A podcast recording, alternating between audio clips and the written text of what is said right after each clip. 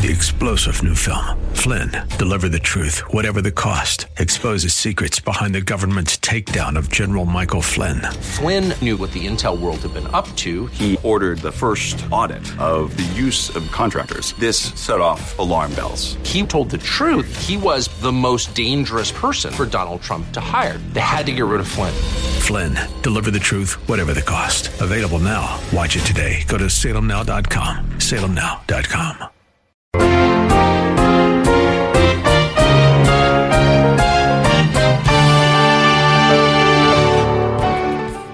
It doesn't say, I'm saved by grace, so do whatever you want.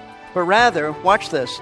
Paul teaches that this kind of liberty leads to real godliness, real holiness, as the indwelling Holy Spirit produces righteous, obedient living in the life of every true Christian. God's ultimate goal for each believer is to conform us to the image of Jesus Christ. The freedom that Christ purchased for us on Calvary enables the Holy Spirit to do great things in the believer's life. The Apostle Paul desired that so very much for the saints at Galatia. He warns them about letting false teachers getting them entangled again with their empty religiosity and losing the freedom they had found in Christ. You are listening to Verse by Verse, a daily study of the Bible brought by Pastor Steve Kreloff of Lakeside Community Chapel in Clearwater, Florida. Today, Pastor Steve begins a new series of messages entitled Maintaining Our Freedom in Christ, taken from the New Testament book of Galatians, chapter 5. Today's topic for discussion is Don't Put Yourself Under Bondage, and is the first part of a three part message taken from Galatians chapter 5 and verse 1. Open your Bibles to that passage. I'll tell you at the end of our class today how you can listen to this study again. Right now, let's begin our class, and here is Pastor Steve. Many years ago, one of our elders approached me and told me that a couple in our church had asked him to speak to me about not running marathon races on Sunday because they felt it just wasn't right for me to do this on the Lord's Day. Now, you might have expected me to be kind and understanding and even accommodating in my response, but I wasn't.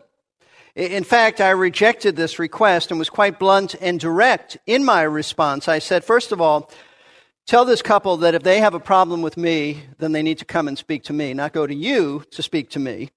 But secondly, I said, tell this couple that years ago, Jesus Christ saved me from one form of legalism, namely Judaism, and I'm not about to put myself under another form of legalism, namely Christian legalism, about which day of the week I can run races.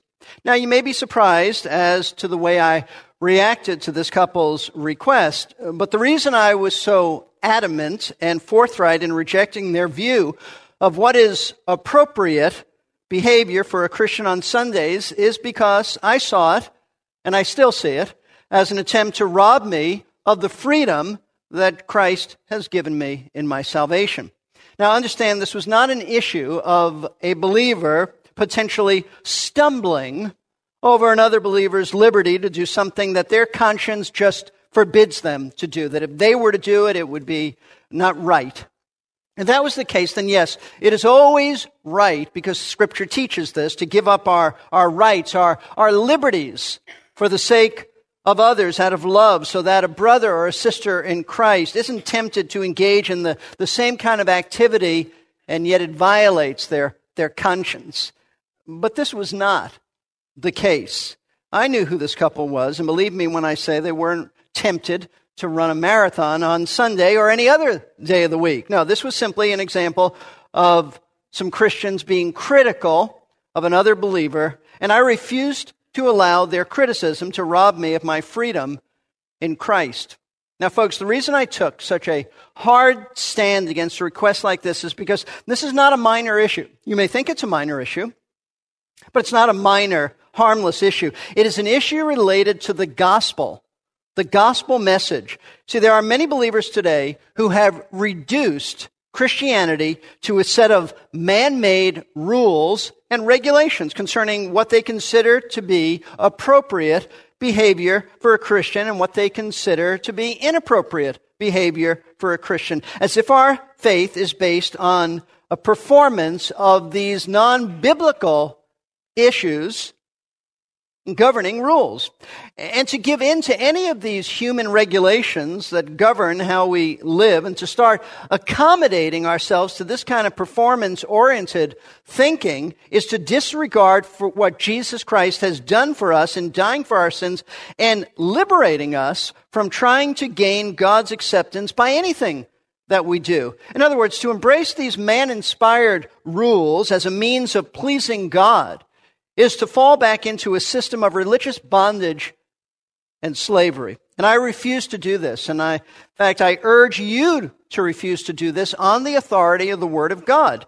Why do I say that? Because in our ongoing study of Galatians, we have come this morning to a passage in this letter in which the Apostle Paul specifically commands all of us as believers not to put ourselves in bondage again, but to maintain our freedom in Christ and to be diligent about not allowing anyone to enslave us once again and put us under bondage. And the passage I'm referring to, and I invite you to turn there, is Galatians chapter 5. I want to read to you verses 1 through 6. We will not be able to cover all of this passage today, but it is one unit of thought, and today I'm going to lay the groundwork for you.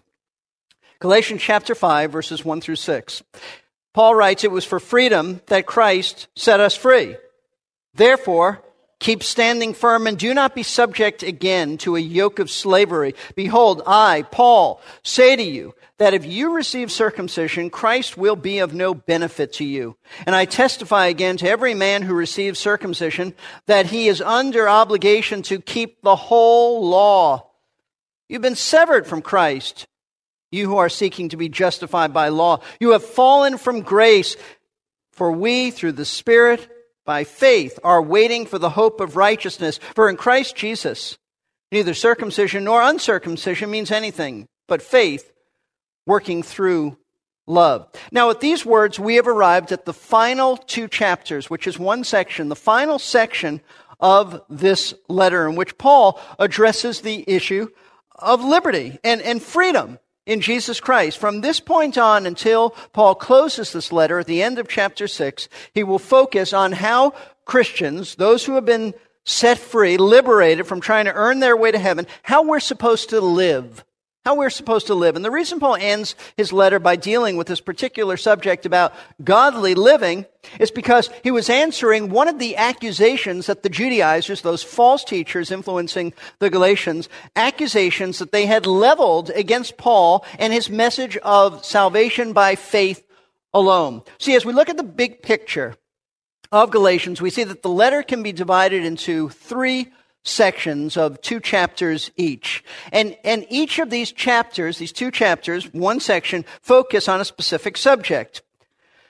Chapters 1 and 2 form one section, 3 and 4, another section, and now 5 and 6 form the third and final section. And the reason for this division being so easily divided like this into three sections is because apparently the Judaizers had made three specific charges, accusations against Paul in trying to discredit him.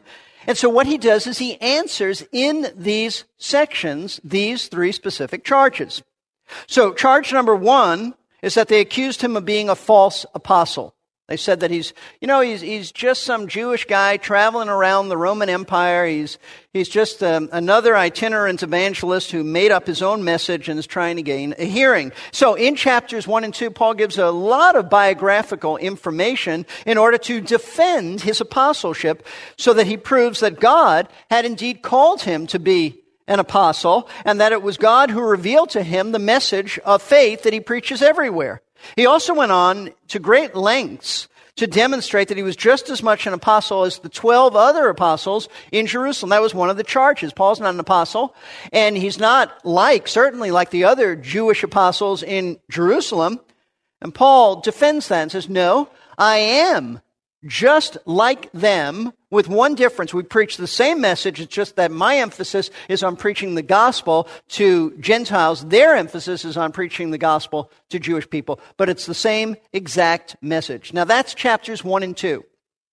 Defending his apostleship. The second charge made against Paul was that not only was he a false apostle, but the message that he preached about justification by faith without any need to keep the laws, that that was also false. They said, the man is a false apostle. The message he preaches is a false message. That is to say that they said his message of salvation by faith alone was not only wrong, they said it's contrary to the law, contrary to the Old Testament. And so, in chapters 3 and 4, we saw Paul answer this charge by delving back into the Old Testament and giving some really heavy, profound theology, mostly focusing on Abraham. For example, he quotes Genesis 15 6, which says that, that Abraham believed God and it was counted to him as righteousness. He says that Abraham is the example in the Old Testament about how God has always saved people. Apparently, the Judaizers said that Abraham was saved by, by his works, by his life, and Paul is defending that, defending his position of salvation by grace and arguing against their view by saying, let's look at what the Bible says about Abraham. Abraham believed God, and God imputed righteousness to Abraham's account. He also referred in this section of chapters 3 and 4 to Genesis 12, in which God had made a promise to Abraham that he would bless all the nations of the world through one of his descendants. That is, a promise that salvation would come to the Gentiles through one descendant of Abraham, namely Jesus of Nazareth. And so he tells us that way back in Genesis, God predicted that he would justify the Gentiles by faith through the gospel of Christ. And, and we saw last week, as Paul closed chapter 4, we saw that he used the story of Abraham and Hagar and Sarah and their two respective sons, Ishmael and Isaac, to illustrate that salvation is by faith. It's always been by faith, based on God's promise alone, and not by any human effort. And so, chapters 3 and 4 then are characterized by doctrinal, theological arguments that answer the charge that Paul's message contradicted the Old Testament. It did not. But now the third charge made by the Judaizers against Paul, and the one that he deals with here in chapters 5 and 6, was that Paul's message of grace, apart from keeping the law to be saved, led to loose living. In other words, they said that to remove the law as the means of salvation would be to open the floodgates for the Gentiles to live lawlessly and to indulge in all kinds of immoral practices and other deplorable, vile, heathen sins. That's what they said about Paul and his message. And it's because of this specific charge that grace leads to lawless and evil behavior that Paul devotes the last two chapters of his epistle to explaining that justification by faith in Christ does not lead to the kind of liberty that results in a license to sin. It doesn't say, I'm saved by grace, so do whatever you want. But rather, watch this. Paul teaches that this kind of liberty leads to real godliness, real holiness, as the indwelling Holy Spirit produces righteous, obedient living in the life of every true Christian. And that's why it's, it's here, folks, in Galatians chapter 5, that, that famous passage is, is spelled out in which Paul speaks of the fruit of the Spirit love, joy, peace, long suffering, all that. That's why it's here. He's teaching us that True holiness flows out of an understanding of grace, and it's the Holy Spirit who produces it in our lives. Paul stresses that grace does not lead to lewdness, but to holiness. So, what we have here in chapters 5 and 6 then is actually the application of his letter. It's the application of the truth that sound doctrine leads to sound and holy living. Now, I love the way that James Montgomery Boice put it in summing up Paul's overall message here in these two chapters of 5 and 6. Boice said that these words help to explain why the Judaizers were wrong and, and to think that the only way, and this was their thinking, that you can produce good behavior is to stress the laws, the means of salvation. Boice now explains why their thinking is wrong. He writes this Paul replies that this is not true. It is not true because Christianity does not lead the believer away from the law into nothingness. It leads him to Jesus Christ, who in the person of the Holy Spirit comes to dwell within him and furnishes him with the new nature that alone is capable of doing what God desires. The change is internal. So it is within rather than without that the Holy Spirit produces the fruit, that is love, joy, peace, patience, kindness, goodness, faithfulness, gentleness, and self-control. Life in the Spirit, he writes, is free from and above the kind of religion that would result in either legalism or license. It is true freedom, a freedom to serve God fully, unencumbered by the shackles of sin or regulations. End of quote. Now, frankly, an understanding of our liberty in Christ and how it affects our daily behavior is one of the most important subjects in the Christian life. And the proof of this is that so many believers really don't understand what the Bible teaches about their liberty, and as a result, they often fall into one of two unbiblical extremes in the way they live. The first of these unbiblical extremes falls under the category of what is commonly referred to as legalism legalism, which has to do with creating all kinds of human laws and rules and regulations to live outside of what the Bible teaches. And these rules then become the marks of spirituality, the standards of spirituality. See, there are some Christians who are scared and they're threatened by the concept of liberty because they think that liberty means a license or a liberty to sin. So they invent a host of arbitrary rules and laws, usually tied to their culture, in an attempt to, to keep not only their flesh in check, but the flesh of everybody else they know in check. And they figure that if they can just set up these, these boundaries, these human rules, then this will produce righteous behavior. But it doesn't. Not at all. It doesn't produce righteous behavior. Instead, it produces a forced kind of conformity to a bunch of external rules, rules that are considered by their Christian peers and not God to be good and acceptable. Here's the problem. Far from developing godly character, legalism actually stifles the fruit, the true fruit of godly character from being developed because its focus is only on conformity outward conformity to externals, outward behavior, and how things, note this, appear to be rather than focusing on issues of the heart. Why do I do what I do? Is it to look good before people? Or is it to please the Lord? Inner attitudes, true desires, desires that say, I want to obey what God's word says simply because I'm his child. I want to please him. Even if nobody else knows about it, I want to please him.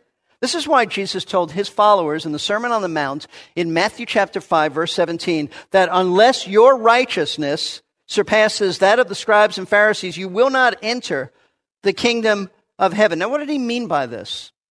The scribes and the Pharisees were meticulous people, very religious looking people, but the, the righteousness of the scribes and the Pharisees were only outward, just in appearance only.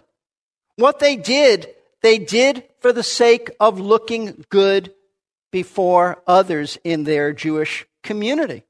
That's why Jesus said in Matthew 6 1, Beware of practicing your righteousness before men to be noticed by them. Otherwise, you have no reward with your Father who's in heaven. Beware of doing that. He was, he was warning his followers do not be like the Pharisees. They do things to be noticed by people. Jesus accused them of being hypocrites because they practiced their righteousness only to be seen and admired by men. They didn't care about true righteousness. How do I know that? Let me just cut right to the chase. If they really cared about true righteousness, if they really cared about obeying God, when God Himself showed up in their midst, they would have fallen down and worshiped Him. Instead, they went to kill Him. They didn't care about righteousness. The epitome of righteousness stood before them, and they hated Him. Now, they didn't care about God. They cared about themselves. They didn't care about what, what would please God by obeying His word in their hearts out of love. They just cared about others thinking that they were pretty spiritual and, and good. And that's why Jesus stressed to his followers in the Sermon on the Mount that obedience to God is far more than, than externally obeying his commands, just doing it on the outside when people can see you. He taught that it also involves obeying him on the inside when no one but God alone can see you. So he tells us in the Sermon on the Mount that it's not enough to refrain from physically murdering someone. We must not assassinate them either in our hearts by hating and being angry with them. He tells us that it's not enough for a man to refrain from committing physical adultery, but to obey God's command that he must not commit mental adultery as well. See, the Pharisees were legalists. They were legalists because they reduced the moral laws of God to mere external rules that they could observe. And in doing so, feel pretty good about themselves and think that they were devout and spiritual and righteous before God. Christian legalists do the same thing by coming up with all kinds of extra biblical external regulations to govern their lives. And these governing rules make them feel pretty good about themselves, pretty religious, pretty spiritual. But in reality, they aren't being spiritual at all. Because true spirituality comes when we understand that we've been set free by Christ, free from trying to perform and merit God's favor, impressing others by conforming to culturally adapted human rules and standards. Listen, I only wish spirituality was a mere checklist. You just check off today. Oh, I did this. Spiritual. I only wish it were that. It's not. True spirituality is a matter of the heart. As the indwelling Spirit of God sanctifies us daily and develops Christ like attitudes in us and character so that we recognize our sins. We repent of our sins. It's the mark of a true believer. And we want to obey God's word because we love the Lord. We want to please the Lord, even if nobody else knows what we're doing. That's sanctification.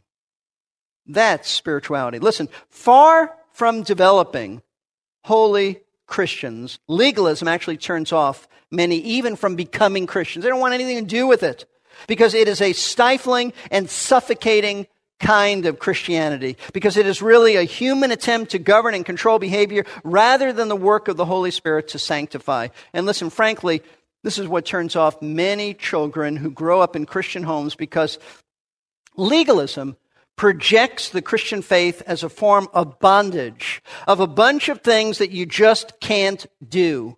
That's all that Christianity is projected as. You just can't do this. Rather than a precious love relationship with Jesus Christ, who has set us free from religious slavery. So, if legalism is wrong, then, and it is, and it's unbiblical, and it is unbiblical, then why in the world are so many Christians attracted to it? And make no mistake about it, there are many Christians who feel very comfortable and, and are attracted to legalism.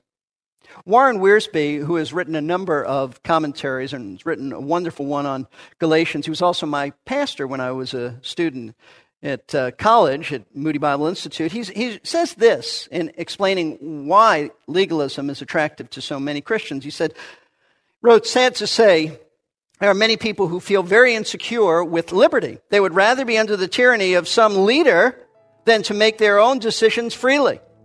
There are some believers who are frightened by the liberty they have in God's grace, so they seek out a fellowship, a church that is legalistic and dictatorial, where they can let others make their decisions for them. So, what he's saying is there are so many who are attracted to legalism because, frankly, they feel safe there. They feel secure. They don't have to think on a daily basis as to what's right and wrong, and they don't have to really be led by the Spirit. They're led by their leader by their church by conformity to outward rules that everybody in their church says this is what we do, this is what we don't do. I'm sure each of us has encountered individuals who are legalistic in their approach to living the Christian life. What they don't have is joy in Christ. It's difficult to get them to smile.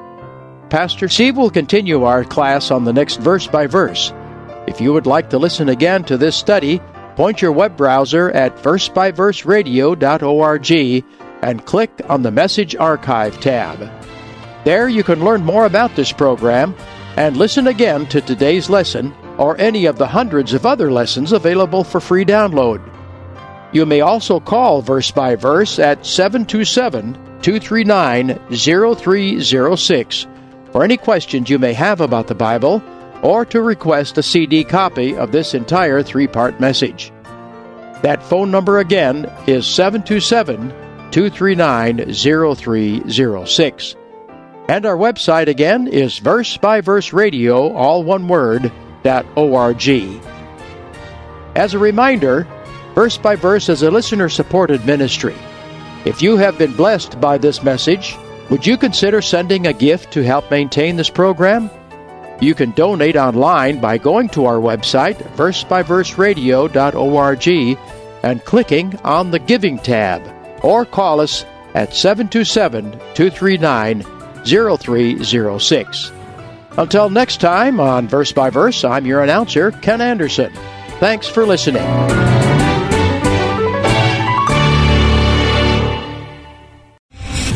Star general Michael J. Flynn, head of the Pentagon Intelligence Agency, knew all the government's dirty secrets. He was one of the most respected generals in the military. Flynn knew what the intel world had been up to, he understood its funding. He ordered the first audit of the use of contractors. This set off alarm bells.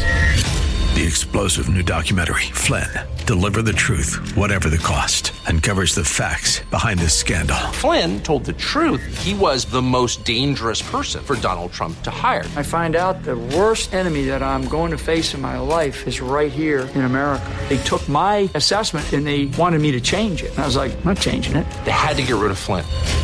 With in depth interviews, archival footage, and never before seen personal records of the man behind the headlines. I just felt like I was drowning. Flynn, deliver the truth, whatever the cost. Available now. Watch it today. Go to salemnow.com. Salemnow.com.